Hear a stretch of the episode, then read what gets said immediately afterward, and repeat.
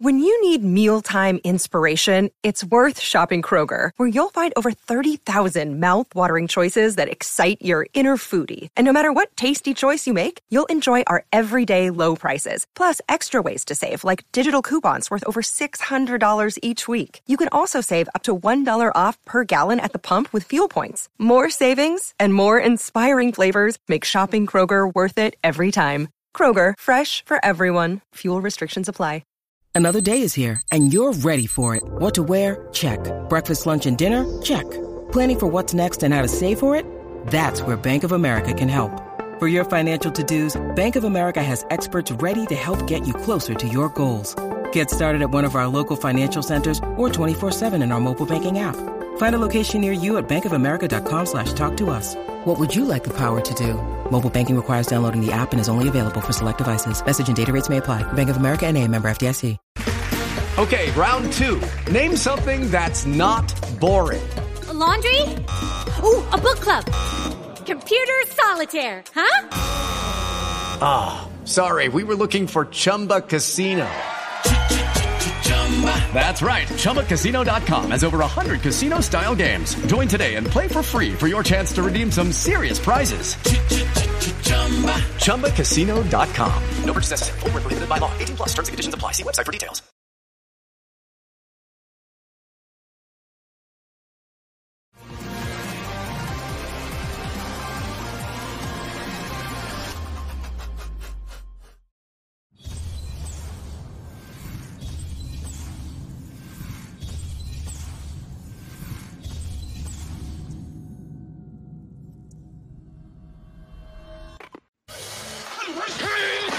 The Dave Hooker Show, a presentation of Off the Hook Sports. Objective insight, expertise, top guests.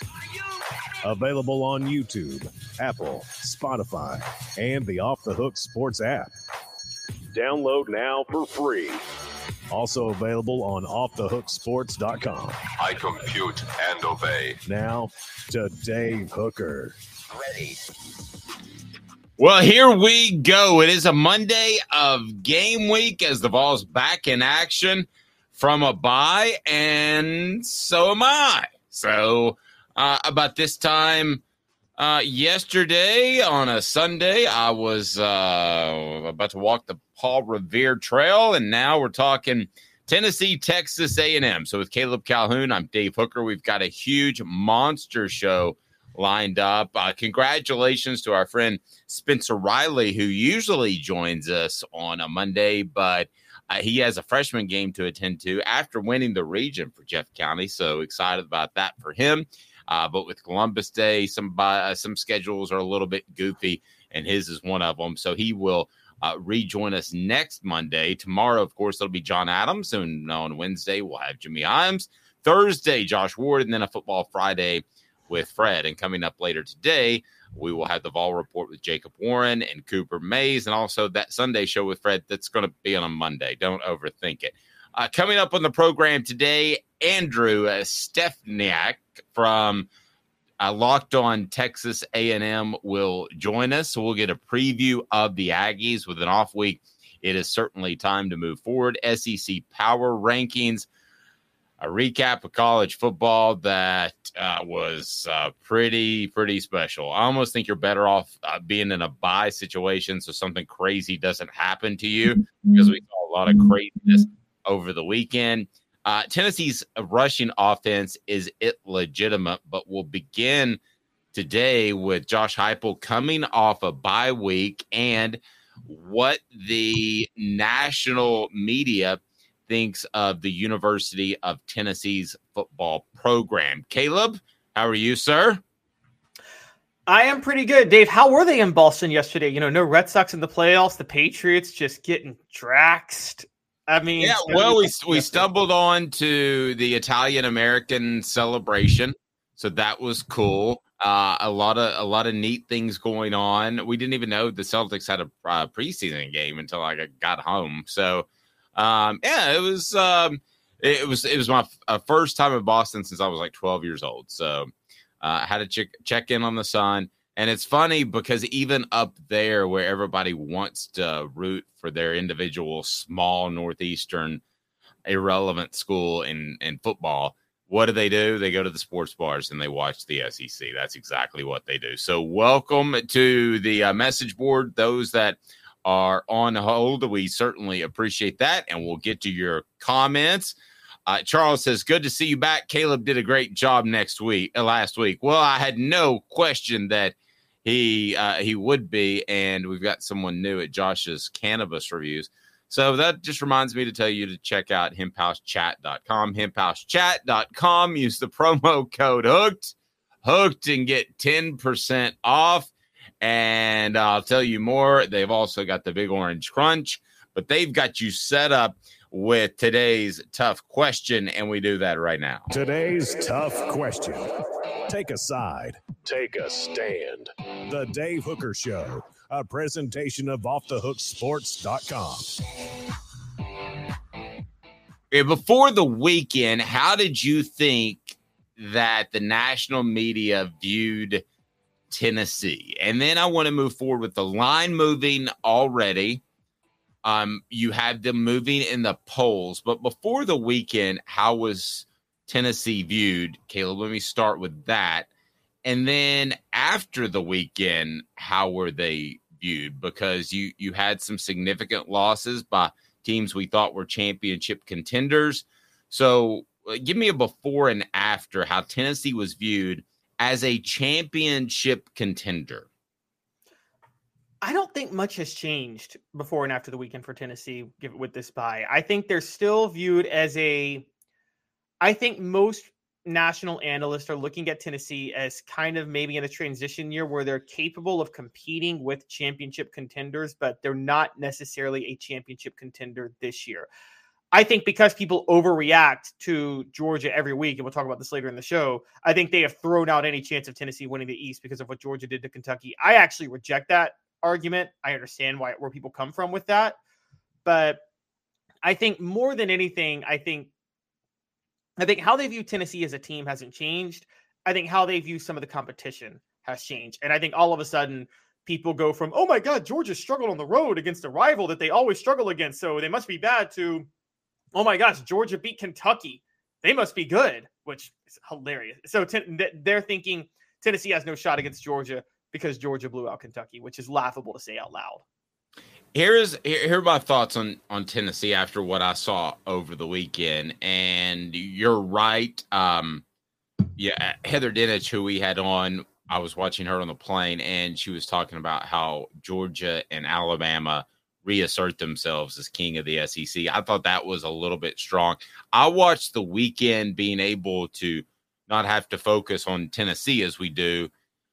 And I think it's it's it's pretty wide open. I do still think Georgia, as I've said all along, that they do play down to their opponent. They're the preeminent program right now in the nation. And if it was them against the field, I would have to think long and hard about it. I'd probably still take the field. That's the smart bet, Caleb. But it is a little bit more difficult uh, to try to pick the top elite teams.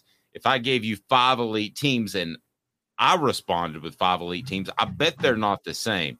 In other words, this may be a transition year at, for Tennessee, but it may be a good year to be a transition year, because is there an elite team right now that you say you would take against the field? No. And I probably would have said Georgia about that last year, even though they played down to their opponent, and they have done so this year. They didn't do so over the weekend. I just don't know that there's an elite team right now in college football, Caleb, that you point to and you say, them versus the field, let's have a real argument.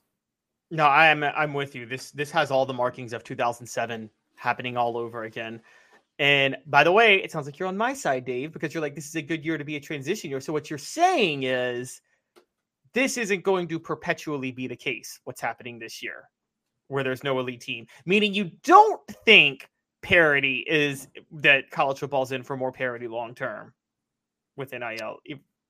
Um, well, no, because the transfer portal, portal and N I L, I do think they're in for more parity long term. Maybe not at the bottom end. I think those teams are going to struggle because of less funding, because they're not going to have the T V deals. But on the top end, I don't think you're going to see uh, a, a Georgia, which they've done over the past three years, or an Alabama, which they've done over the past decade plus, dominate the sport. I don't think you're going to see those those type of, say we sh- shall we say, New England Patriot type of teams.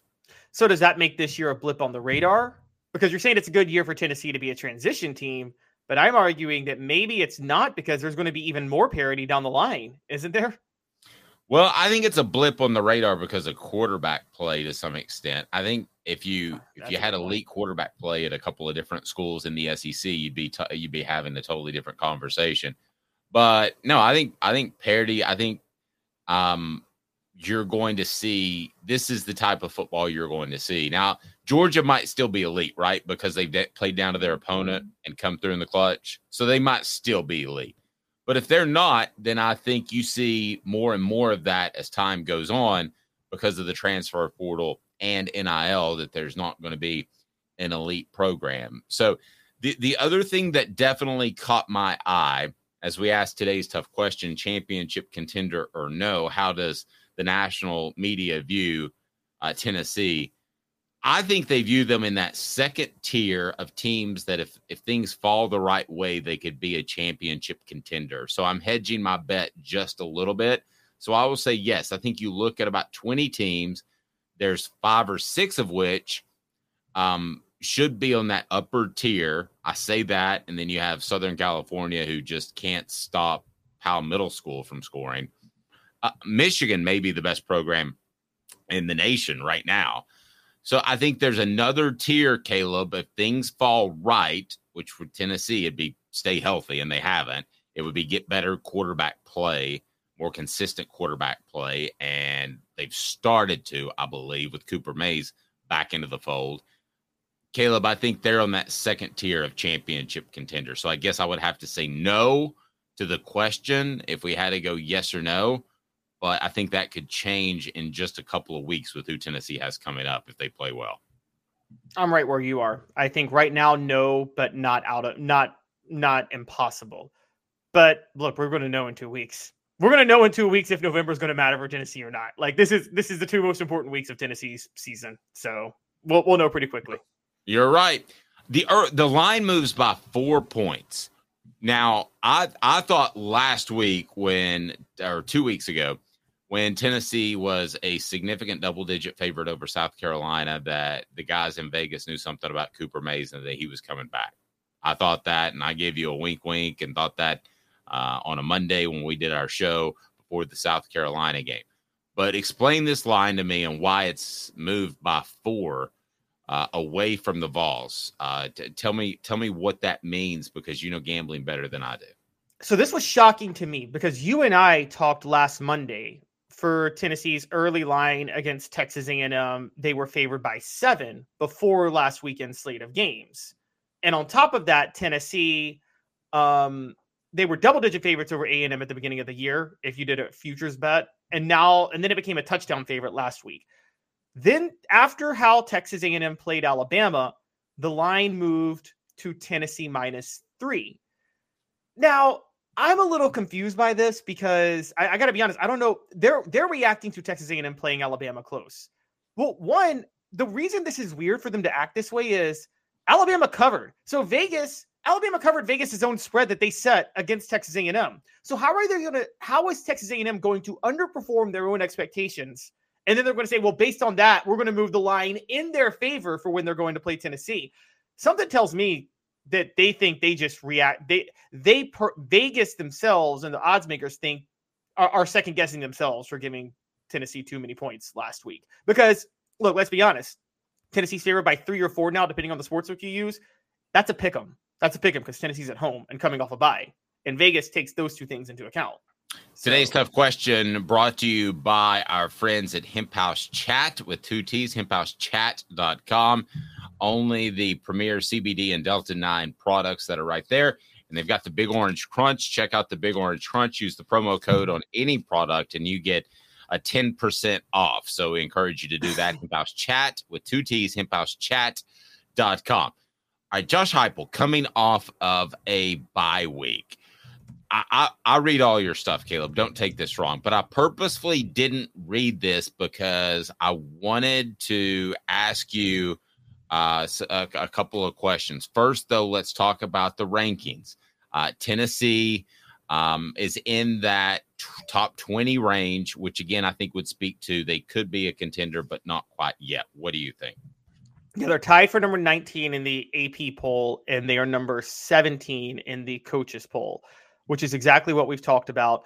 There are two, I wanted to point this out. There are two teams they play the rest of the way that are ranked higher than them right now, which would be obviously Alabama and Georgia. However, F P I and S P Plus both have Texas A and M above Tennessee also, ba- barely, but like one spot each, which would put like eight and four on the table if they lost to all the every team ranked higher than them. But they get A and M at home, but they also get Missouri and Kentucky on the road.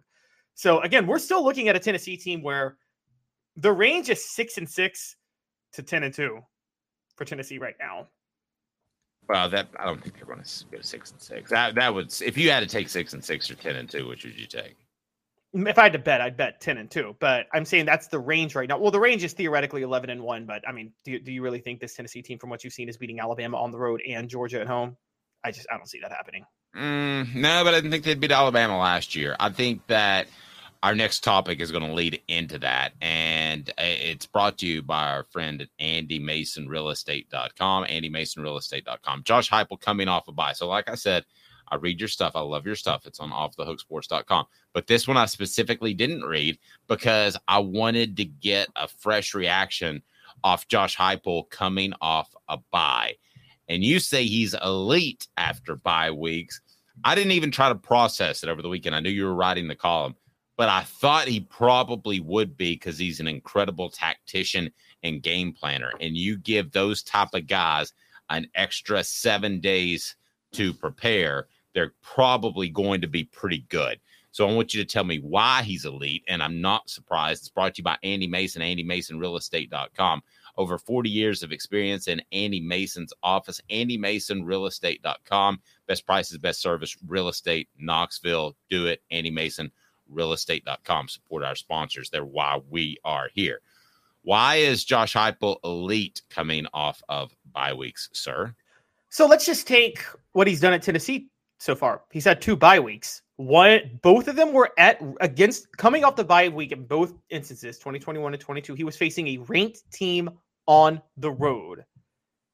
Last year's was L S U. We saw what he did off that bye week, forty to thirteen blowout. They were inc- they were incredible. They were incredible. But there, I thought that there were issues that L S U had with an early start, an early fumble. Much like Tennessee had issues in the South Carolina game. Totally different issues, but there were things that went into the game that I, that I didn't think helped L S U. And I thought that's true, but Heupel had a touchdown pass to Jalen Hyatt dialed up that was just, it was completely schemed that he had Amen. done for two weeks. And, and definitely not downplaying anything that they did yeah. in that, that game. That was impressive. The year before, Tennessee went to Kentucky, and that was their, I mean, that was their signature win two years ago. This was a ten and three Kentucky team, a ranked team. Tennessee was struggling to try to stay bowl eligible. Coming off a bye, Tennessee goes and beats Kentucky. At Kroger Field at night, which we've talked about Tennessee's issues on the road at night, and so that was a huge win for them. Now, uh, tracking him off buys, planned and unplanned, and I say unplanned because Heupel's had I did have a bye at U C F one year where a game was canceled due to weather, and that counts as a bye, doesn't it? Because once you're once the game's canceled, you're preparing for the next week, so it's the same. Uh, for the sake of the discussion, we'll say yes, but I think it's kind of a goofy week, so you're not really preparing for the next opponent because you don't know that the game's canceled until two days before. But all right, for the sake of the discussion, let's uh, we'll, we'll go ahead and take that one. Okay, so including that, Heupel is seven and one coming off a bye. Now, his one loss was in twenty twenty, which is a COVID-shortened year and limited practices as it was. It was at Memphis, when Memphis was also coming off a bye. Memphis was the defending American Athletic Champions. He was at U C F at the time, and Memphis won by one point. That's his only loss coming off a bye. Now, let's let's delve into a little bit deeper. Heupel's critics are going to say he's three four and one against the spread coming off a bye. That's a little misleading, though, because what people need to understand is the spread – Vegas takes into account when you're coming off a bye. So they, sure. what, yeah. So whatever points they give you, they're going to give you even more points. So it's harder to meet that expectation. And they give Heupel their very they give Heupel a lot of points when he's coming off a bye. And a lot of these games have been against teams that themselves were coming off a bye. So you don't really have the advantage. What you need to look at is, how has Heupel done when he's had a week off against an opponent that has not had a week off, which is Tennessee's situation with Texas A and M this week? He is six and oh and four and two against the spread when that happens. So Tennessee should play really well this week is what you're telling me, right? They should. Not to mention, not all these other teams that he's played had a grueling fight like Texas A and M did with Alabama this last week. Most of them don't have that type of game the week before. So, so this is getting a little bit of play on the message board. Um, so I want to I want to give it some credence here for just a second. You said Tennessee more likely to go ten and two or six and six. I said they're more likely to go ten and two. If if it's if it's one of those two, it's more likely to go ten and two. Okay, would everybody agree on that? Because Rocky Tom says six and six, and he was first uh, off the bat. So go ahead and give me your thoughts on the message board: six and six or or ten and two. I I feel pretty good about saying that if I had a bet a mortgage payment, Tennessee would be ten and two over six and six. I don't even think that's close. I think if you made it eleven and one, that well, then you're taking six and six. It's more likely that they lose to Texas A and M, Alabama, Georgia, Missouri, and Kentucky than it is that they beat Alabama and Georgia. But I just don't see six and six at all being a possibility. Somebody says ten and two. Um, now said, now if I threw seven and five in there, if I threw seven and five or ten and two, then you have a whole different discussion. I just don't see any way that they go six and six. I don't see well, any they way they slip to that point. Well. They, they, if they lose this weekend, at Missouri and at Kentucky are still tough, and then Alabama and Georgia, that would be six losses. Yeah, none of those are none of those are like circled wins. No, they're not, and the reason they're not is because it's pretty simple. I think quarterback play across the board. So even Missouri is hanging with with opponents, and they look pretty good this year. Um, but when you compare their quarterback play to the rest of the league, it's what, about the same or maybe even above average this year? I think what's helping Missouri is they are one of the ones with actually a good quarterback. Yeah, have, I yeah, agree. It's... Last year, we would have said that quarterback with a Bryce Young and a Hendon Hooker out there is the middle of the pack, right? Right, exactly. So I'll bring this up. Here's why I'm leaning your way. After doing my which research way is, on Which hyper- way is that? Because I've almost talked myself into two ways. Uh, ten and two is more likely than six and six. Maybe seven and five is debatable. But the more I'm thinking about it in my head, doing the post piece I did last weekend, we debated this with John. I think Texas A and M is a more likely win for Tennessee than Missouri or Kentucky because just because of the bye. I think the bye is huge for oh, Tennessee. Wow. I don't think it's as much of a pick 'em anymore because Tennessee had the week off, and I don't think you can underestimate having that week off. Okay, I wouldn't I wouldn't go that far. I think Texas A and M, you would agree, or would you agree, that Texas A and M, of those three teams you just mentioned, is the, the best team just to show up on a Saturday? Yes, and but we're going to get into this, particularly tomorrow with a new segment that we talked about. But um, I think Texas A and M may have the dumbest coach of the three also. And that includes Eli Drinkwitz. Oh, wow, that's saying something. Here's the thing about Texas A and M. I've never seen a coach do such a great job of going in, raising expectations, and then lowering expectations because their fan base almost seems ecstatic with four and two.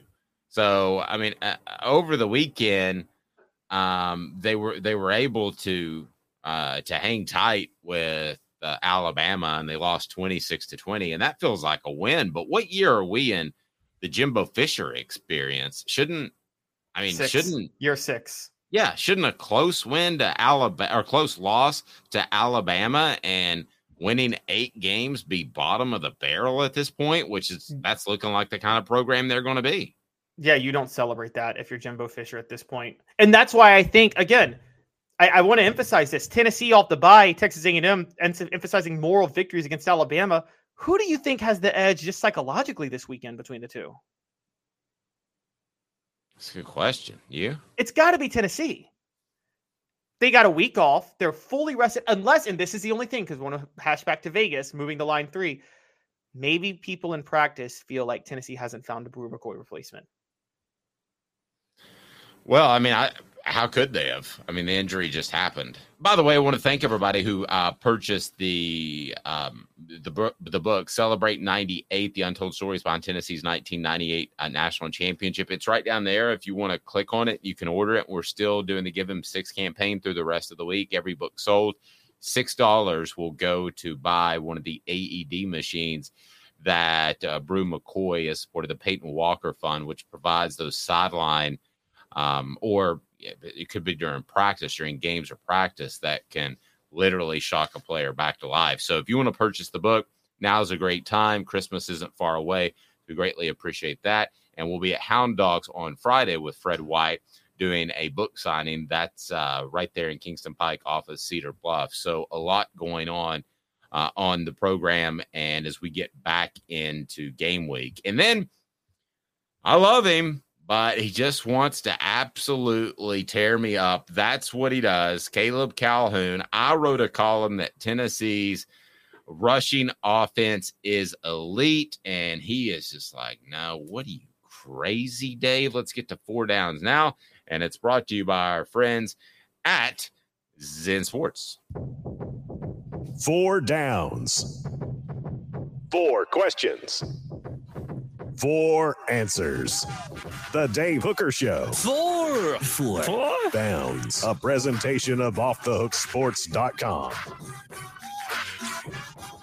Okay, so we get to four downs. Cooper Mays will tell us which down it is. But first of all, my contention has been, and I was pretty hot on this early through a couple of games, I don't think this is a Tennessee football team that's going to regularly hang sixty on opponents like last week. I think this is a Tennessee football team that is going to play a little bit more ball control, and that is just fine. I'm not saying they're going back to the nineteen forties and that they're going to run the uh, wing tee or anything like that, but this is a football team, I believe, especially with Cooper Mays back in the fold, that can run the football, and Tennessee ranks very, very highly in running the football. And it's not just high, Caleb.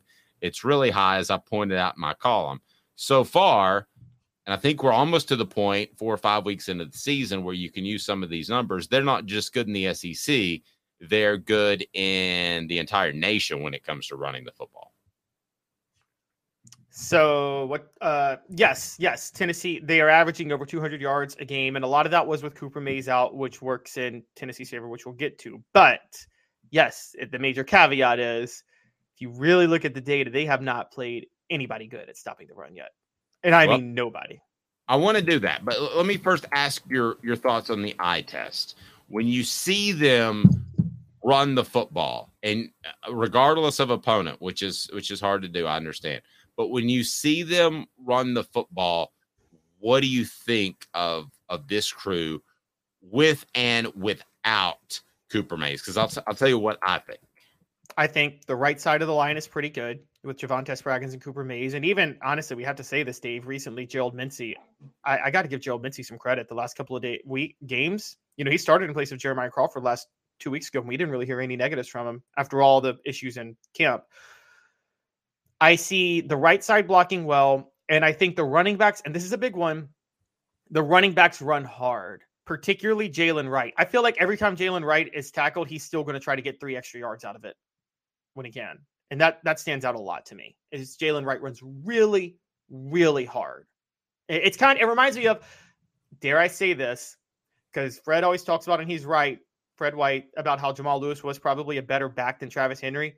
But Dave, Travis Henry ran harder, didn't he? Let's be honest. Travis Henry ran really hard.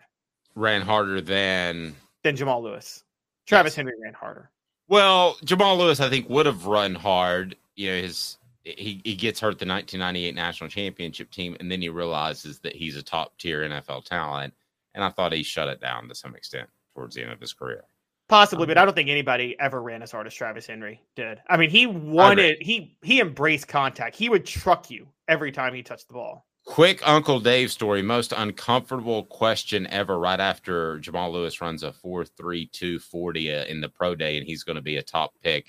Um, I begin a question with, Jamal, obviously a disappointing career at Tennessee, but you're able to run a four point two. What does that mean? And he did not like that question. So maybe that was a bit of a loaded question, but it was. I mean, he mailed it in for his last year, and that's fine. I, I got. I mean, they should have started Travis Henry that whole season. I said I remember watching Tennessee in like the in, in that ninety-nine season. They should have started Travis Henry. The Travis Henry was the better back in ninety-nine than Jamal Lewis. wasn't It wasn't a question. I agree. Coop, what do people need to do before we get to four downs? Cooper Mays here. Hit like and subscribe. All right, thank you very much. So let's get to first down. Coop. Coop here. First down. All right, so of Tennessee's wins and the times that they've been really good against the run, it's been a lot of unproven teams. South Carolina, I'm sorry, they've been good running the football against teams that have trouble stopping the run. South Carolina, seventy-fifth, Virginia, one eleven, um, and Florida, forty-fifth. So how much does that factor into Tennessee and their ability to run the football, Caleb? Because they haven't faced anybody that's fantastic against the run, not even close.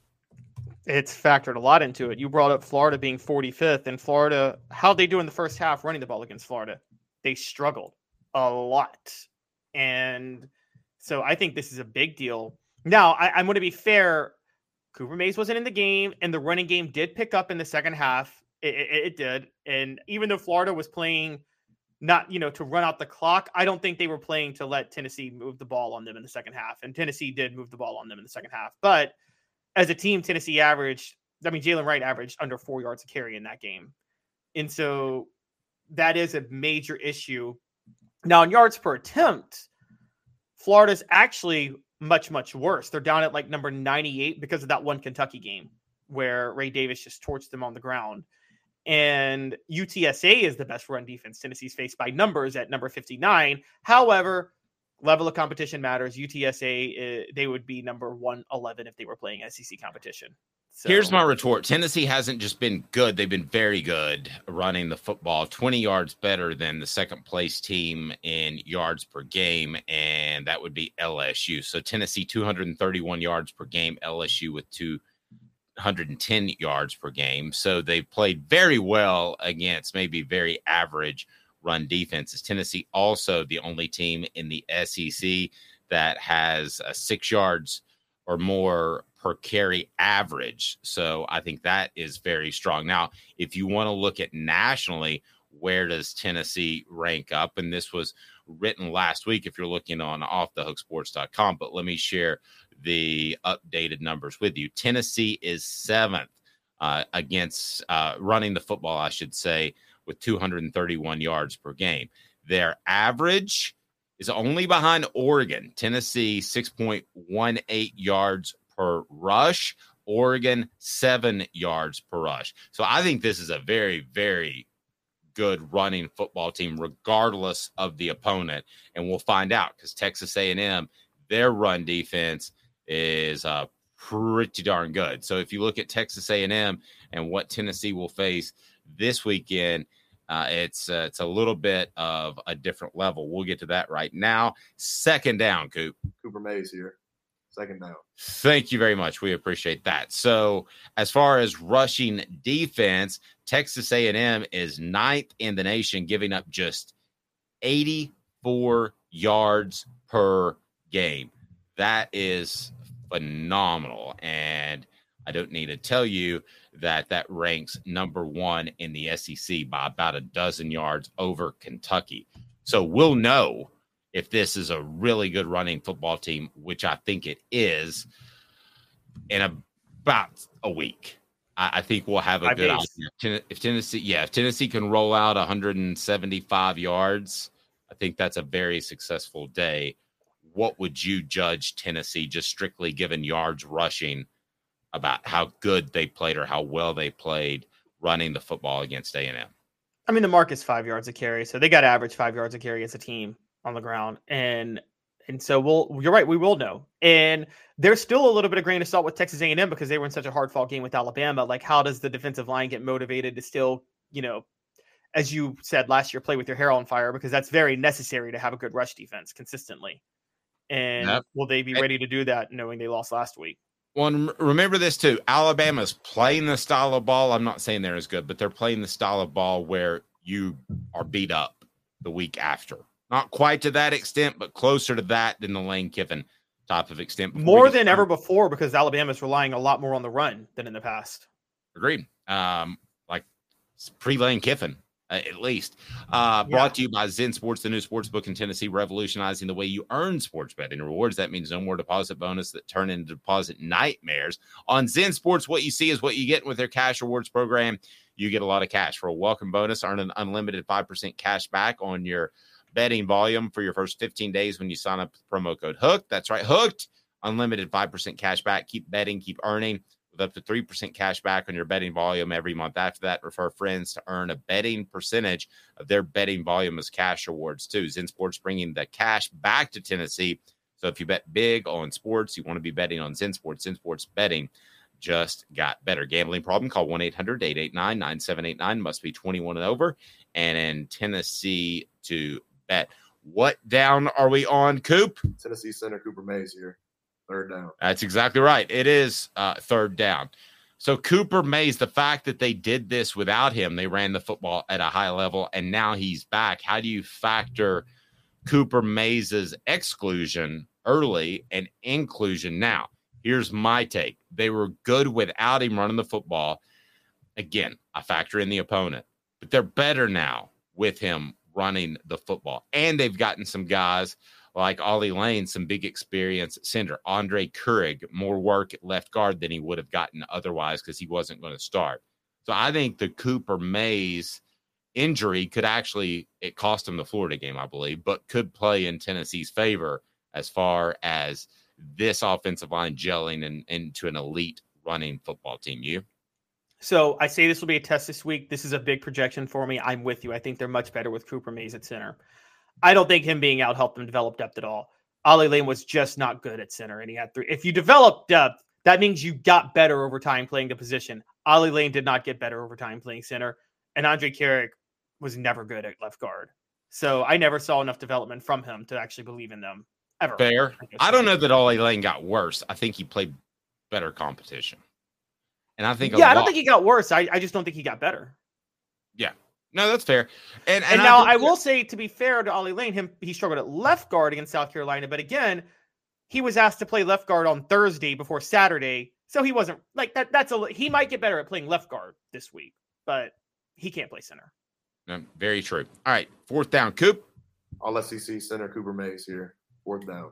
Will fans be okay if this is more of a running football team, a team that a convincing victory is forty to seventeen instead of sixty-six to twenty-three? I mean, are, will fans be okay with that, or will they always? Well, let me just ask you, because I, I have a theory on that. Yeah, I think if Tennessee goes ten and two as a running team, or even nine and three this year, fans are totally fine. I think fans are very aware of what this team is, and I think that's going to be enough for them to stay above water until next year when everybody's excited about Nico. And so, yeah, no, I think they can live with that. I think it's fine if they get to ten and two. So you jumped ahead, but I think Tennessee fans will be edgy the whole time, that this is not the offense they saw in twenty twenty-two, and they'll be a little bit worried. So are they going to be okay? They'll be okay if they win ten games or eleven games, but I think you'll be edgy up until that point. And it's like, oh, is this really going to happen? And one note from the message board uh, that he agreed with you might be true, but Lane will be a much better offensive lineman. I had to play center. If you can even take reps at center in this league, you'd be okay elsewhere on the line. So I think they do build some depth, but I agree with you that he didn't he didn't go out there and light the world on fire. I'll tell you what, with Tennessee fans, forget Tennessee fans. If Tennessee goes ten and two as a running team this year, do you know how good that is for Josh Heupel? I mean, it's because huge. It's huge. Because think about it. Defensive coordinators, everybody was spending the offseason figuring out this Josh Heupel offense, weren't they? Everybody was studying it and trying to figure it out. If Heupel and Justin runs the ball this year, they're back on their heels and trying to figure out exactly what they can do to stop him, aren't they? Yep. Where does Tennessee fall in the upcoming power rankings? Also, Andrew Stefaniak will join us and talk some Texas A and M. He covers the Aggies. We'll get you an early preview as we're bouncing back from a bye and ready to go. He's Caleb Calhoun. I'm Dave Hooker. Back in two minutes. Got cataracts? We can fix that. Never miss another moment. With a little help from Doctors Campbell, Cunningham, Taylor, and Hahn at C C T eyes dot com.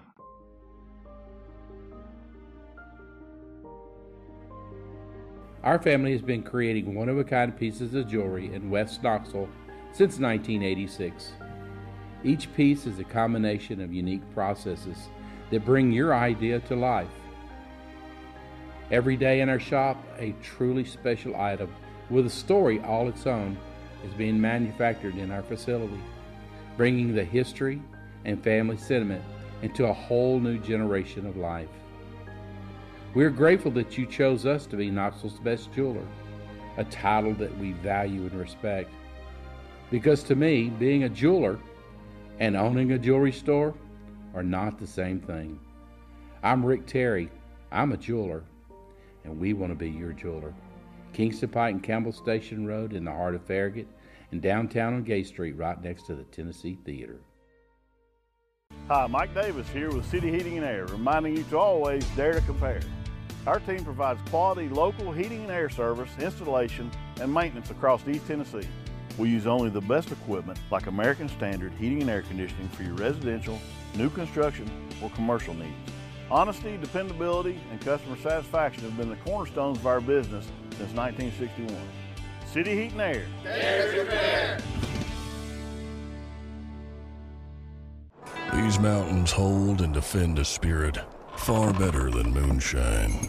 A drink that holds flavor that becomes necessity. A hard cider made and relished by folk who are as hearty as they are legend. A refreshment that can only be found in one place. With a taste that makes you say, give me three bottles of the good stuff. Tennessee Cider Company, where necessity can be found. You're listening to The Dave Hooker Show, a presentation of off the hook sports dot com. The internet is full of pictures of each and every one of you.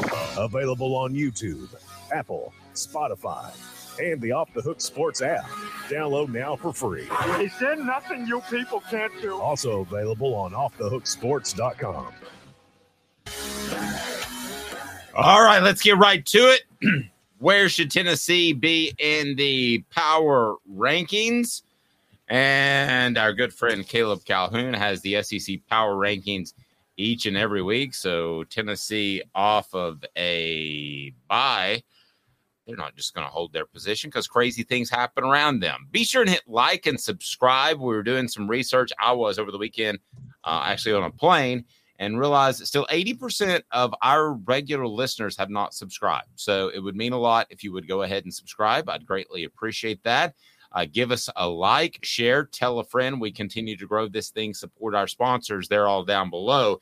If not for them, we wouldn't be here. So we greatly appreciate you as the numbers continue to explode through the roof.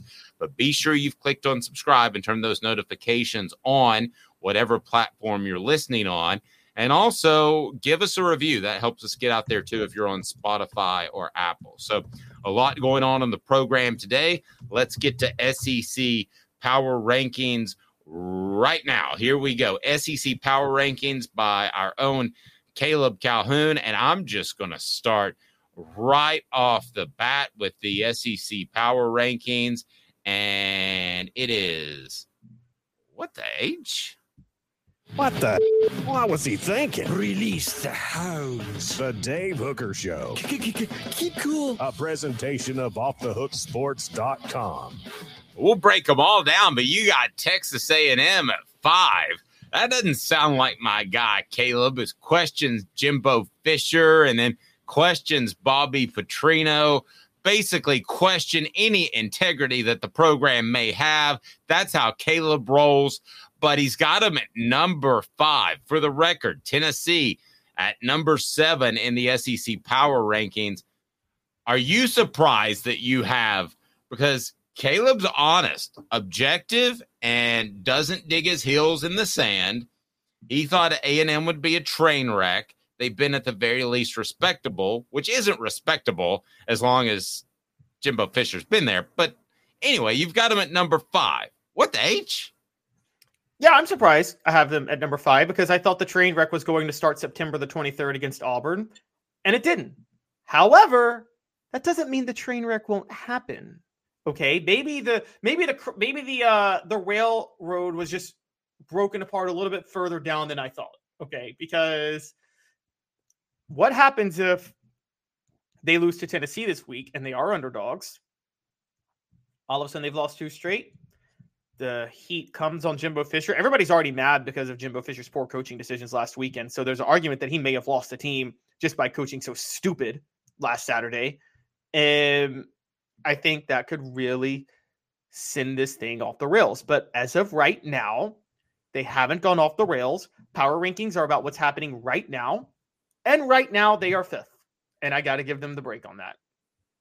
All right, so here we go. Let's uh, go ahead and break down our rankings, and it's brought to you by Harold Group Security Solutions, leadership, experience, specialization, addressing problems through unique mission-specific mitigation techniques. Hey, listen, they can protect your children, and that's what we're out to do. If they're a private school, you need to go to your administrator and say, Harold G R P dot com. Have you heard of Harold Group Security Solutions? Be in place so that we can avoid the tragedies that we've seen so often in the past. So we want you to do that. Again, Harold Group Security Solutions. All right, number one, you've got uh, Georgia. By the way, we're going to get Harold Group Security Solutions in public schools soon, and we're, we're going to help to avoid some of these tragedies. But right now, private schools. So wherever you're listening, uh, reach out to Harold G R P dot com to make your children safer. We've all heard of the tragedies.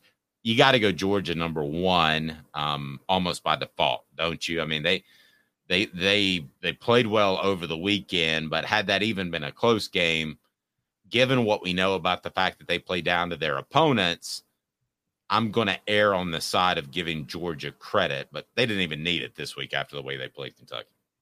Yeah, and I had been insisting for a long time that last week after the Auburn win, the close one, I did dock them to number two, but that wasn't me knocking them. It was me giving Alabama credit for how good they had been looking. I still give Alabama credit for how they looked this past weekend, but Georgia got the number one spot again because they didn't just beat Kentucky. They beat the brakes off them. They were clearly on a mission. They were clearly sick of what they were hearing in the media. And I did say Georgia covering last week. I was high on Georgia covering and got money on that one. But yes, I think they're back up to number one in the S E C power rankings because of how they blew out Kentucky. Number two, Bama. No great surprise. And uh, I think that that passes eye test as well. Number three, Ole Miss. I was throwing dirt on Ole Miss's season just a couple of weeks ago. But look at the Rebels uh, powering through at number three. That's pretty impressive. Yeah. I mean, they. I mean, you know, beating L S U two Saturdays ago was impressive. Their one loss is to Alabama. Not much shame in that at this point, given how Alabama's been playing recently. And people are going to laugh at them for not covering against Arkansas, only winning by a touchdown. Dave, you know how this works. Week to week S E C games, you're going to have, you're going to come up a little bit flat sometimes, you know. And so th- getting out of there with the win is fine. It's tough physical conference. L S U at number four. We both had high expectations for L S U. In my mind, they've already fallen short of what they should have done, um, but they do have some fight in them. So number four, and then you've got Texas A and M at number five. Is Missouri the most surprising, good or bad, program on your power rankings that they're sitting there at number six? Because had you asked me before the season, I would have thought Missouri would be around that ten range. I did tell you they were more dangerous that you, than you thought at you the did. beginning of the season. You did. Um, and, but the, yes, they are surprising because I didn't think they were going to beat Kansas State, and I didn't think they were going to put up a fight against L S U.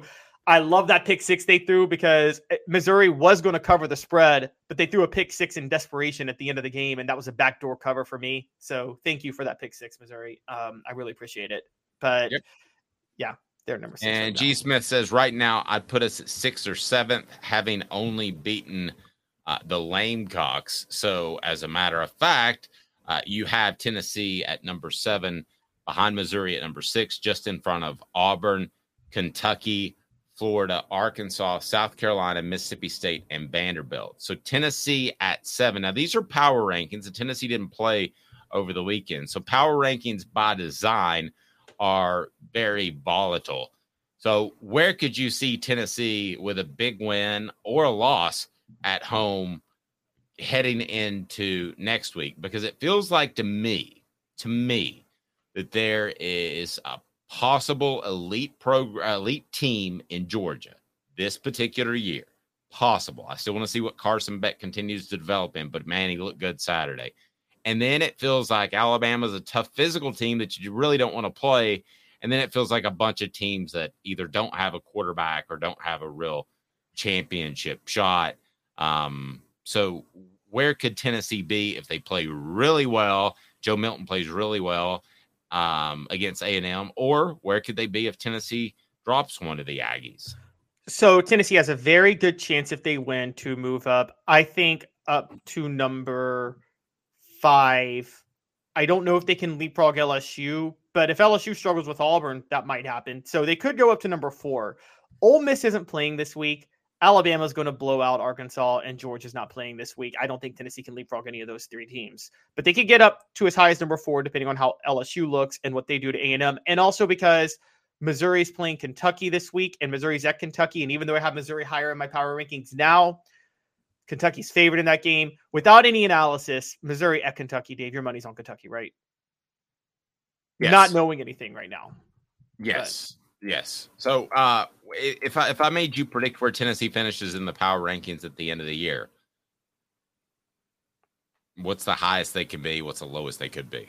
I mean, the highest they could be is number one, theoretically. Because I don't I don't think that Georgia game is a lock of a loss the way everybody else thinks it is. And I've been saying that since the beginning of the year. I did not change my thoughts on that after the Florida game, by the way. So I'm I, I think people overreact on Georgia week to week. And so I think Tennessee could absolutely finish number one. Do I think that's going to happen? No. No. I, I'd say like, again, I would say fourth is, is where I'm at if I were to say what's the most likely finish or scenario for them. But also, look, you ask where, where Tennessee could fall to. If they lose to Texas A and M and they drop to, let's say, I mean, if they lose to Texas A and M, Kentucky and Missouri play a close game, Auburn plays L S U a close game, and Florida beats South Carolina, well, Dave, at that point, I've got to drop Tennessee all the way down to ten. So we're talking, there's a range of like four to ten of where they could drop, where they could move after this week. No, they could, but um, I think they, I think they make a, a jump after this week. And I think that after this week, as long as Tennessee rushes the ball for one fifty, one seventy-five yards and is respectable against a good Texas A and M rushing defense, I think that I think they could move up significantly. Uh, out of all those other groups that may be in the top half, who do you feel least confident about? So if I look at if I look at your first half, read out your first half for me. All right, so Georgia, Alabama, Ole Miss, L S U, Texas A and M, Missouri, and Tennessee. I feel I still least confident about Ole Miss finishing in the top half at the end of the year. I feel the least confident about Missouri, and I'm I, I said Missouri could be dangerous, but they're about to have to visit Kentucky.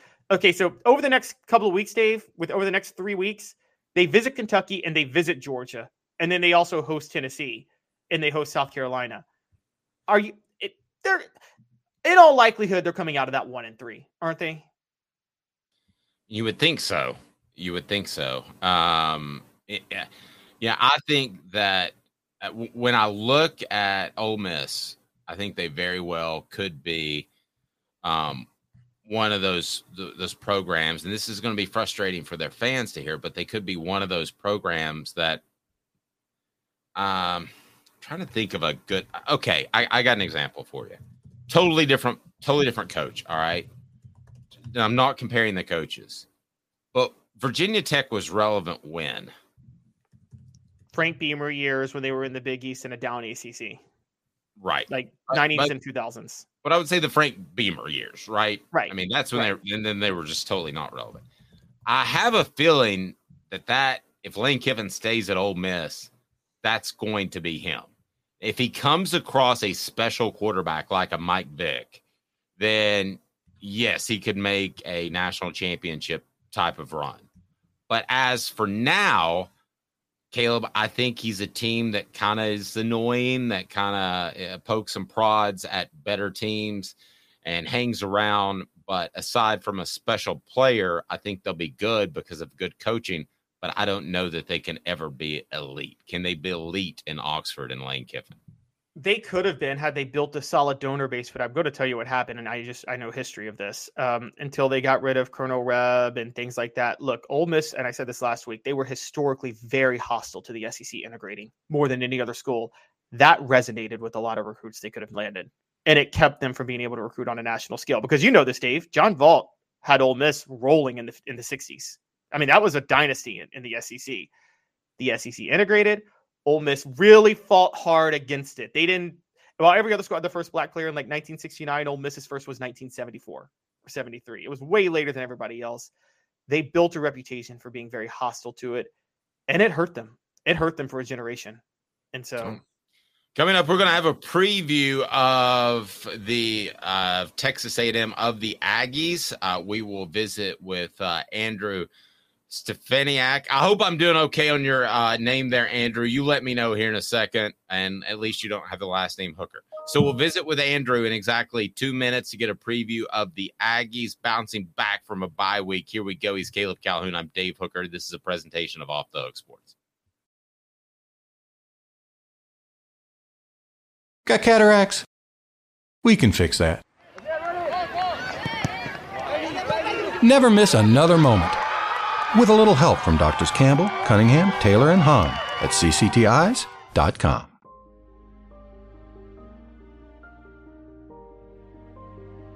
Our family has been creating one-of-a-kind pieces of jewelry in West Knoxville since nineteen eighty-six. Each piece is a combination of unique processes that bring your idea to life.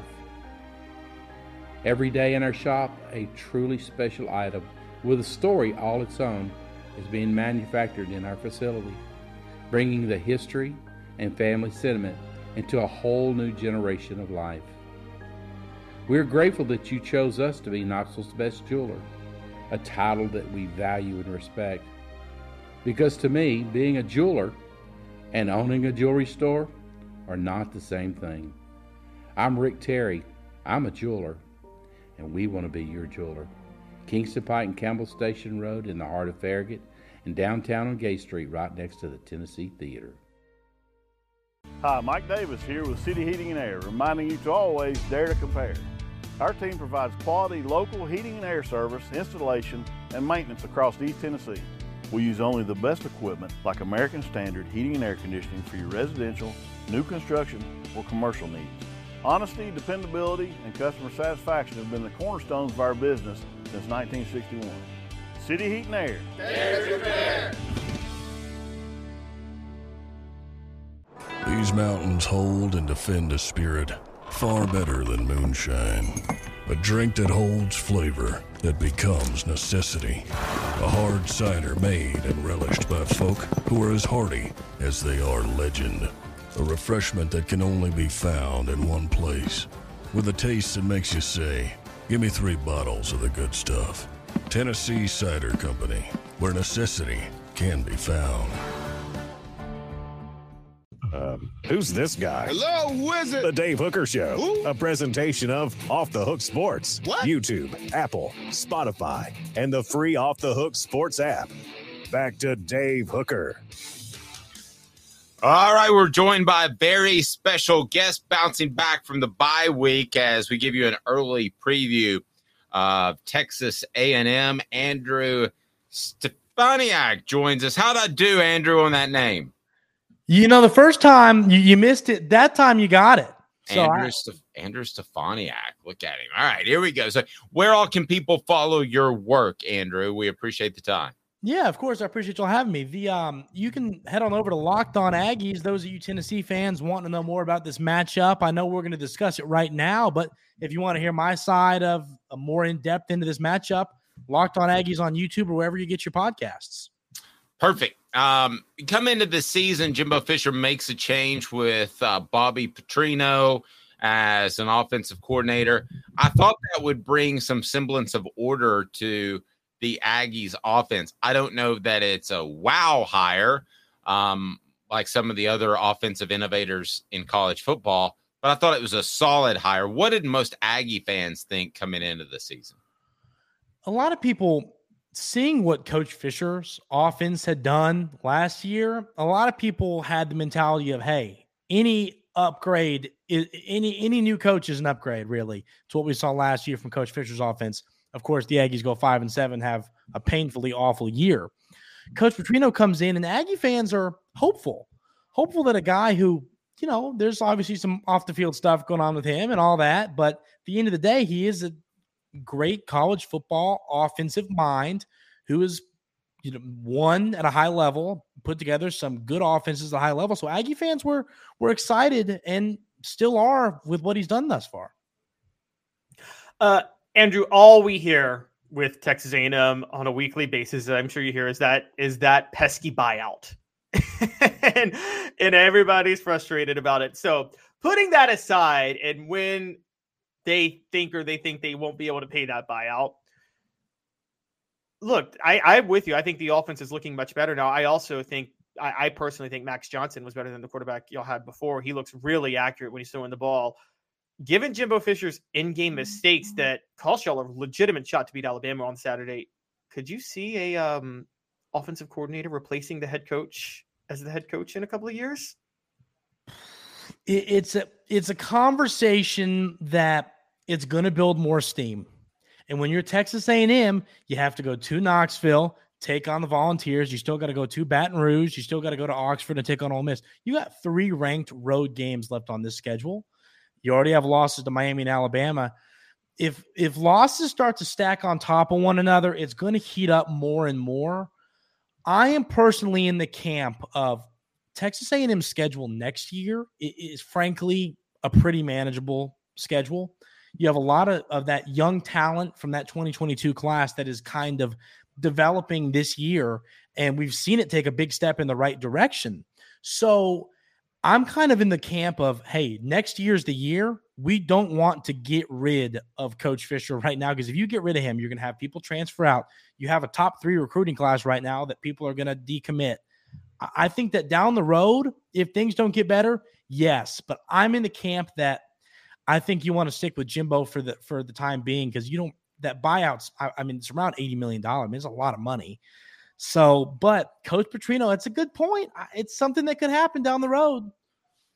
Yeah, it is. It is a lot of money, and it seems like Jimbo Fisher and, and Tennessee's had a coach that that did this, likes to prop up the re- recruiting talk and and the rankings as reasons that he's doing a good job. Does that ever wear thin with A and M fans before we kind of get to some X's and O's breakdown? I think people are getting there. You look at what he's done recruiting-wise these last three, four cycles, incredible classes full of so much talent. And what has it really turned into? Eh, you know, a, a couple could be. And, and people might say, well, you know, you're in the S E C, you're playing the Bamas and you're playing the Georgias and these in these top tier programs every year and competing for S E C championships with these teams. But at the end of the day, if you look at blue chip ratio, Texas A and M has one of the best rosters in college football, up there with the Ohio States and Georgias and Alabamas of the world, and they're not beating them. They've beaten Alabama, but this is a game. Alabama tried to hand you the game on Saturday and you didn't take it from them. So I think people are getting there to that frustration level, like you said, of, hey, we have all this talent. When are we going to see it turn into an S E C West championship or, or an S E C championship game appearance? And it, it, that stuff just hasn't panned out yet. And if people are beginning to get frustrated, which I think is fair, because with all this talent, you should be putting better results on the field than we've seen during Coach Fisher's uh, tenure in College Station. Yeah, let's let's all do like a, a an informal vote real quick. From one to eighty-five, who has the most talented roster, Tennessee or Texas A and M? I'm I'm gonna have to lean Texas A and M there personally. I, I probably would too. Caleb, how about you? I think I don't even think it's close. It's Texas A and M. Yeah. It's easily yeah. Texas A and M.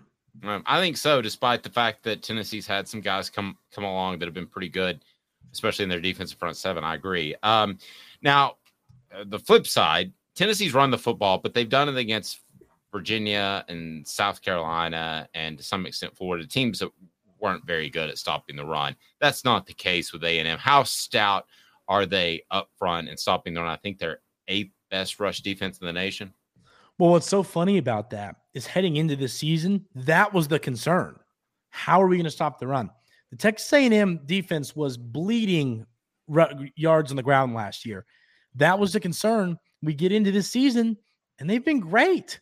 They've stopped the run at a high level. This front seven's done a good job um, to where something that I didn't think would be an issue has been an issue, and that's been more of the passing attack. I'm sure we'll get into that. But um, stopping the run, the Aggies have done a good job. They've got a lot of talent on that defensive line, a lot of talent in, in the linebacker room as well. So stopping the run, it was a concern heading into the year, but they've done a good job handling that well so far to where it's not easy to run the football on the Aggies.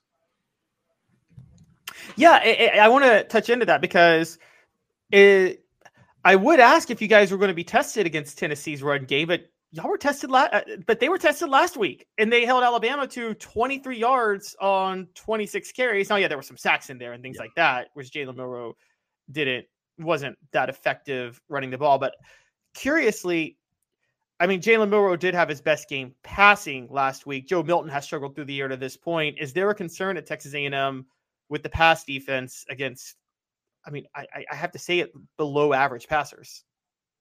Big time, big time. Um, I, going into last week's game, that was my big key, was keep Milroe in the pocket, make him beat you with your arm. If he does, tip your cap. And what did he do? He beat you with his arm, tip your cap. The game plan wasn't frustrating to me. What was frustrating was how Jermaine Burton and some of these Alabama wide receivers, and I said this on my show, I said, listen, you know, Jalen Waddle and some of these receivers aren't, aren't, aren't on this Alabama team. No knock to Jermaine Burton and some, and Isaiah Bond and some of these other players, but this is not the Alabama receiver core of old, and they burned Texas A and M secondary all day long. So that was frustrating, and it's definitely a concern. The two games that you have lost have been Miami, where Tyler Van Dyke throws for about seven hundred fifty thousand yards, and then the Jalen Milroe, a guy who I didn't think was going to do much with his arm, throws for, does the best he does through the air all year long, probably in his entire college football career. So the pass defense is a concern, and a lot of it's going to come down to, can you get pressure? But looking at Tennessee and what they've done so far this year, the offensive line has done a pretty good job keeping people out of Milton's face, to what I've seen. No, they have. Yeah. And I, I'm curious, you talked about Jalen Milroe. I'm, I'm sorry to interrupt, Caleb. Um, That's fine. You talked about Jalen Milroe, don't let him run and beat you. It's kind of the exact opposite with, well, I don't know this exact opposite. Milroe's a better runner than Joe Milton. How do you think that the Aggies defend Joe Milton, who can run the football, but he's not a natural runner like Jalen Milroe? And maybe you want him in the pocket because he's got accuracy issues at times. So, Andrew, what, how do you think the Aggies defend him? Well, first of all, he has a literal cannon for an arm. I mean, it's it's really impressive watching Milton throw the football. It's sure. truly. But the game plan, I think, for him has got to be, like you said, you know, I, I've watched him. I've scouted Tennessee a little bit this week. I've been watching some replays, watching the games, and you're right. The accuracy for Milton hasn't been what I was kind of anticipating. I was high on Milton going into this year, and so far, you know, I don't think he has lived up to the preseason hype expectations that really everybody's had for him. And I think that the way you got to beat him is you do have to get pressure on him and force him. You got to keep him in the pocket, like you said, make him, let him make bad decisions, let him make poor throws, but you got to get pressure. That's the key, because I frankly don't believe in this Texas A and M secondary to stay with these receivers that long if you can't get pressure. If the Tennessee offensive line gives Milton time, I think this could be a game. Uh, this could be a shootout in Tennessee. I'm going to kind of lead toward Tennessee in this matchup. If they're able to get pressure on Milton, I think that's when he might make a mistake. He might turn the football over. So that's going to be the key, is, is keeping him in the pocket. You know, let him, let the accuracy issues work themselves out, and, and get after him. Hope he makes some mistakes. I think that's going to be how you have to play Milton. Caleb, doesn't that sound pretty familiar? Like on Tennessee, their defense, if they get pressure, they're good. If you go against their secondary, you're probably going to win. Sounds very familiar. Yeah, but that hasn't been the case for Tennessee this year. And that's been kind of the underrated part that I've been talking about. Uh, if you saw Tennessee against South Carolina, their secondary actually played very well. I want to flip the side of, because I want to flip to that side, because I want to talk about Texas A and M's offense. I think, Andrew, was was this due to lack of play calling or, or or poor play calling, or are there issues up front? Because Texas A and M had about two or three times last game. There was a fourth and one early in the game and a second and goal from the two late in the game. And in both instances, they got pushed back, didn't get, they got stopped on the fourth and one. Are there short yardage run blocking issues right now with this offensive line? I think that there are all kinds of everything issues with this offensive line. Short yardage running is one of them, like you said. Um, flat out being able to stop a pa- the the pass attack from other teams or the pass rush from other teams. Max Johnson, Texas A and M quarterback, was on his back the entire game. I mean, he was looking at the sky the whole game. They were in his face. Even when he made some good throws and made some good decisions, he was getting hit. So this offensive line, like you said, they they weren't getting any push on some short yardage situations, and they aren't giving Max Johnson time. It's definitely a concern. And it's funny because going into this game, I don't think I was stoked by the offensive line and their play, but it wasn't like a, a clear flashing red light concern. Um, and so this was the game where, now it's Alabama. Obviously, it's a different animal from some other opponents, but um, they got pressure on, on Max Johnson the whole game, and the, the Texas A and M offensive line really couldn't do anything. You have a, a right tackle, you have a freshman, Chase Besant is a true freshman, and he had his worst game. He graded out on P F F at seventeen. I don't think I have ever seen that, ever seen, seen that, that in my life. Um, yeah. So the offensive line is, is is struggled, and I'm going to be brutally honest with you. This is one of those games where when when Max Johnson sits back to throw the football, I'm just going to close my eyes and cross the fingers and hope that I open them and somebody's caught the football and he's not looking at the sky. Yeah, there there are two stats I would look at, and that's uh, Texas A and M is allowing uh, about four and a half tackles for a loss per game and two sacks per game. So to me, it seems incumbent, and for those that are just uh, joining us, Andrew uh, Stefaniak c- covers Texas A and M for Locked on Aggies. It seems like Tennessee's got to get pressure with their with their front seven, because I don't know that Max Johnson's great, but I think he's good enough to beat an average secondary. Is that fair? Yeah, it's a fair assessment of Max Johnson. The one thing, Caleb, I'm I'm a little bit going to disagree with you on the Connor Wigman to Max Johnson. That was the starter that went down. I think that we have seen a bit of a dip um, in that Alabama game. I'll be brutally honest with you, and this is it's we can make these statements as much as we want. I think they win that game on Saturday against Alabama with Connor Wigman in there. Um, I just he he he flashed a lot, so you lose him. It's a big deal. Max Johnson, though, is a capable backup that you don't really you see that often in the S E C. I mean, a, a true capable backup that can come in and win football games. So, yeah, he can pick a secondary apart if he's given time, but that's what it's going to come down to. If Tennessee's living in the backfield, he'll make bad decisions. If he's got time, I think that he, he'll he'll pick the secondary apart a little bit, mostly thanks to the talented receivers the Aggies have. Yep. Andrew, yeah. Good stuff. I'm sorry. Go ahead, Caleb. Yeah, I'll, I'll, I just last wanted to say, what about, okay, so we talk about front seven. Does it need to be the front seven or the front four? Because Max Johnson looks like a pretty smart quarterback, and I feel like if you bring a lot of people, he picks up blitzes pretty quickly. So you got to get pressure with him with your front four, don't you? Yes, I agree with you on that. I think that he's a veteran, played at L S U, played a lot of S E C football games. He can pick up blitzes. It's a great point. Um, so, yes, if, you're, if your front four can dominate the Texas A and M offensive line and you can get pressure just with them, then you're going to really succeed in stopping this Texas A and M offense.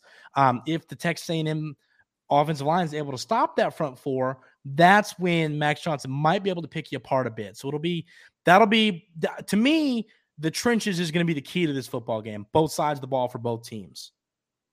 Great stuff, Andrew. Again, how do we follow your work? Yeah, everybody that's tuned in here, you can head over to Locked on Aggies. I will be breaking down this game all week.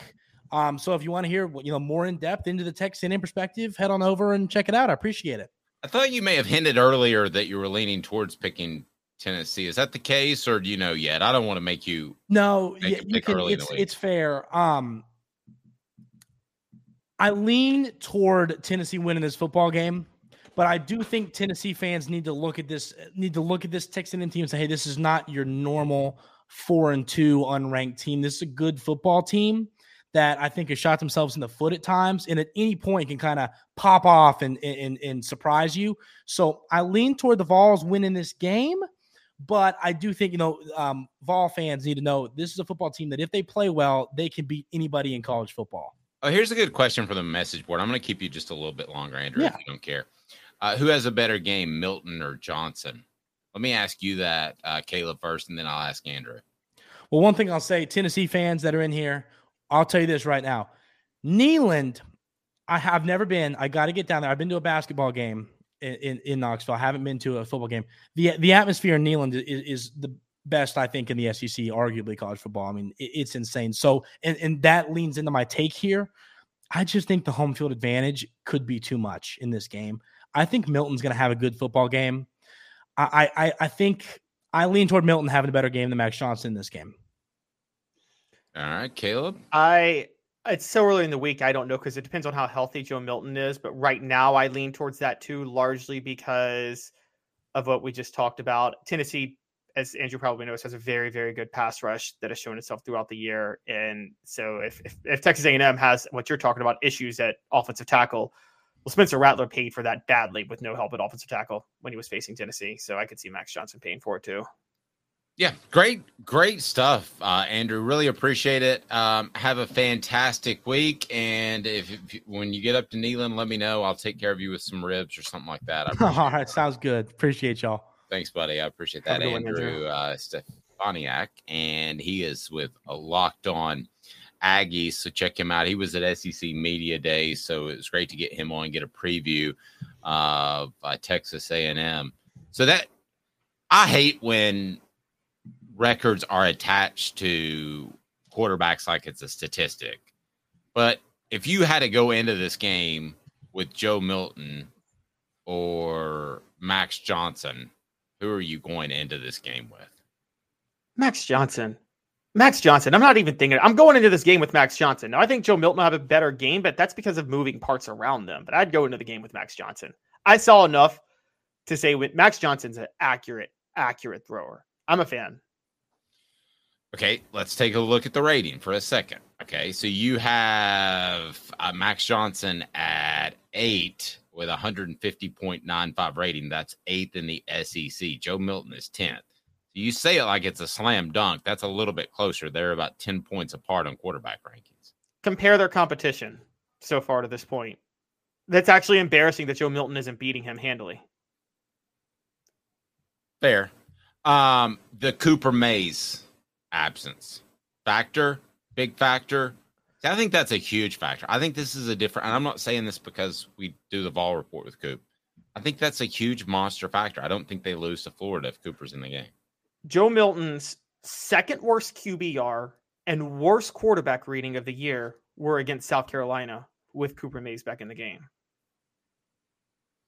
Okay. So it's, I mean, again, that, that South Carolina game, people thought got a little higher on him. I got lower on him after that. Now he was playing with a knee brace and that, or a leg brace. Now that may have impacted a lot of what he was doing, but I thought he played very poorly in that game.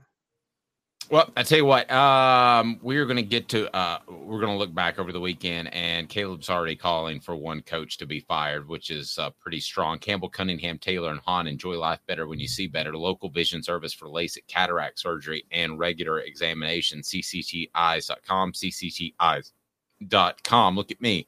No contacts. I am all set. So it is fantastic. C C T eyes dot com. Know that they're local and they care about you.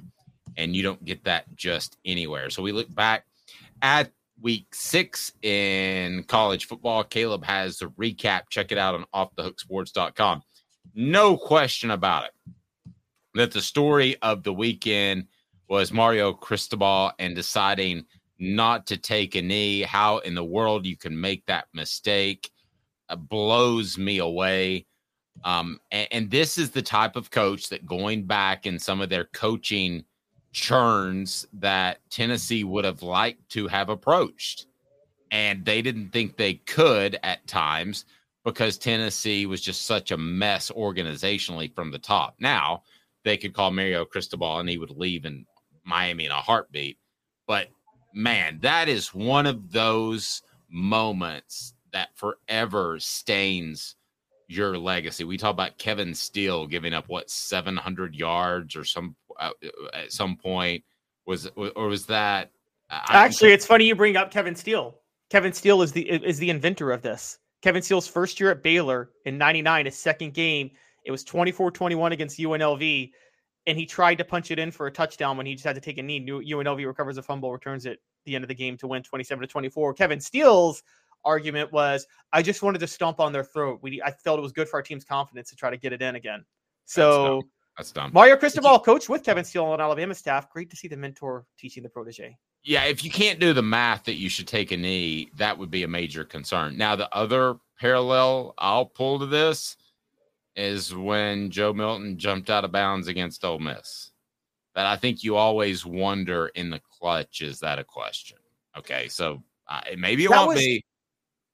For Milton, that was a quick reaction, and I, it's been I've been critical of him from the start that I think he panics when he has to think on his feet, which is a problem with the quarterback. I'm not going to pretend that's not, but you don't have to think on your feet with Mar- with Mar- with what Mario Cristobal did.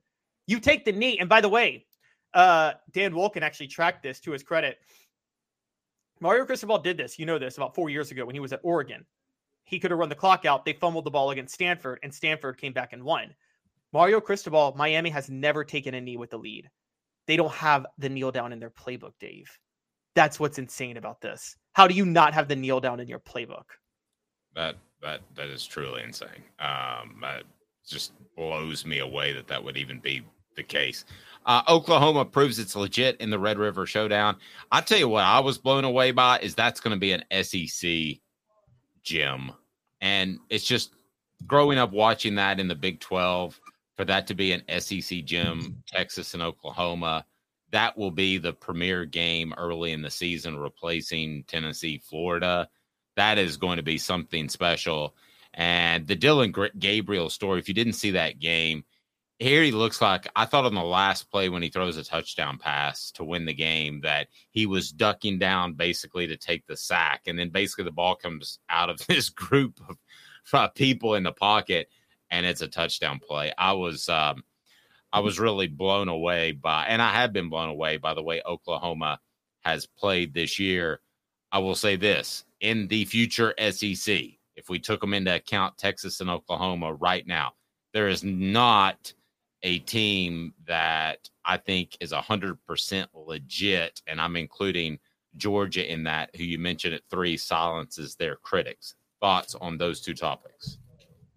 That's an intriguing one, but I think in this year with so much, again, I don't think there's any elite team this year. Um, so like you said, and I agree with you on that. So yeah, Georgia silences critics. Oklahoma proves it's legit. Dylan Gabriel, as people know, played for Josh Heupel in twenty twenty at U C F. And we have to reset what we're thinking about. Do, do we reset what me and you thought about Brent Venables, Dave? Or do you think this is a flash in the pan and it's still long-term? He's he's not going to last at Oklahoma. Um, I'm resetting a little bit. Yeah, I'm resetting a little bit. I, I, I, I'm not completely sold. Um, and I would rather have, despite his issues, Steve Sarkisian as my head coach, who's Texas's head coach. But I'll, I'll reset a little bit. I mean, I think he could have success there. Uh, Alabama lead schools uh, still alive. We're talking about one-loss teams. There are a bunch of schools still alive, but I, I agree with you. Alabama look like the most impressive. Notre Dame, Texas A and M are done. We're talking about championship hopes. Yep. Yep. Playoff hopes. It's over. Notre Dame's not coming back from this. They can't. They can't recover. And well, I, t- I, I told you, Marcus Freeman. Listen, when when your players cheer for you unanimously as being named the head coach and replacing Brian Kelly, who went to L S U, that's a sign that he's a player's first coach. And this is going to what whatever they do early with Marcus Freeman, it's going to go downhill from here. So these are the best days, and yes, they're not great. Louisville leads uh, basketball stills uh, still looking good. Louisville just kind of out of left field. The Pac twelve uh, race. Notre, by the way, the other basketball school just wanted to mention, North Carolina still undefeated too. It's true. Uh, Pac twelve race gets interesting as Colorado and U S C uh, survive. Survive's the right way to put it. Yeah, I don't think U S C has uh, defense to be able to win a college football championship at all. Lincoln Riley doesn't care about it. He's the Mike D'Antoni of college football. I've been saying about it. This is where he's different from Josh Heupel, who, whatever you think about him, does care about defense. The Pac twelve was looking like the most dominant conference. And this is this is what happens when October comes. They're beating each other up. So U C L A knocked off Washington State, and now there are three undefeated teams left. Oregon and Washington are playing this weekend, so there will be two. That's going to be the game to watch. Oregon and Washington is going to be epic. Big Ten, a three-team race. I don't know that I agree with you there. I think it's Michigan, and I think it's because of Ohio State without a quarterback has come back to the pack a little bit. Penn State's just kind of Penn State to me. Until they prove it, I don't believe it. But but nobody else is on that. But see, the thing with Michigan is Michigan still hasn't played anybody. You're going to see in a second, I don't have them in my top ten still this late in the year. They're still not a top ten team because they haven't beaten anybody. Yeah, the Heisman race, Michael Penix Junior, Dylan Gabriel. Okay, Penix, of course, of Washington. You've had him at the top for a while. Dylan Gabriel, uh, quarterback at Oklahoma. Who well, had, I had Cameron Ward of Washington State, but I knocked him out because of how he played against Oregon State. Right, weekend. And then Brock Bowers, tight end at Georgia. I'm going to go in a little soapbox, and it's not against you at all, but it was a national analyst that said Brock Bowers should be on your Heisman vote. Come on, Heisman voters. Well, I am a Heisman voter, and I am aware of him. But I'm also aware that the quarterback touches the ball every single snap. So, I, I mean, listen, he's he's he may be the best player, uh, regardless of position in college football. But to me, you've got Shedeur Sanders at number four. Colorado is is not where they are without him. You've got Jaden Daniels at five for L S U. To me right now, and I haven't done my digging, and I will argue to the hilt when I do my digging. I do my three hours of, of prep before I do my Heisman vote, and then I'll argue. But to, to me, Shedeur Sanders deserves to be one or two with Penix Junior right now, because I think he's a special player with the eye test, and I don't think Colorado is anywhere close to where they are. By the way, I was on a plane last night. Maybe you can Google and figure that out uh, with a prospect flying into Chattanooga who was at Colorado over the weekend. He had a nice new crisp Colorado pullover, but I've got Shedeur Sanders higher than you. As a matter of fact, if I had to sit down and do it right this second, he might be number one. So you have a case for Shedeur Sanders as M V P because you're right. This is one of those where, like, how much do they elevate their team? And Colorado is probably oh and six if Shedeur Sanders isn't there, aren't they? Right now? Yes. And, yeah, so I, I could get with that. And it's it's kind of the opposite of Jaden Daniels, who has a lot of talent around him. But Jaden Daniels' stats I just can't ignore. They're insane if you go look at them. But I'm right now still going with team success. Look, I get your point about Brock Bowers, but it's kind of like Will Anderson last year at Alabama. I think sometimes there are exceptions every now and then. And I think, Brock, I mean, I'm going on a limb. I think we might be looking at the future greatest tight end of all time in Brock Bowers. I mean, that guy can play football. No, he's really good. G. Smith says, where is U G A without Bowers? Well, see, I still think they're undefeated. Uh, Jaw Jackins says that uh, sucks the Heisman has to go to a quarterback. Well, yeah, but my, and they don't give you specific criteria, they just say most outstanding player. But I will tell you this, I go with M V P in the back of my mind, who is who, who had the biggest impact on the win-loss record. That's how I go. But everybody has their their own. Like for like Bo Jackson, somebody as special as him, you might vote for him even though Auburn was going to win as many games. I'm just throwing him out as as an example.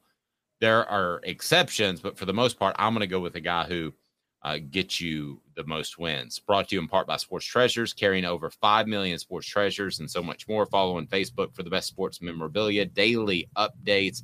It's fantastic. And they had the signing over the weekend, facebook dot com, Sports Treasures T N, facebook dot com, Sports Treasures T N. Follow them and you will be glad that you did because they've got Tennessee stuff coming out left and right. Be sure and hit that like and subscribe button as we take a look at the top ten, and Caleb's uh, top ten.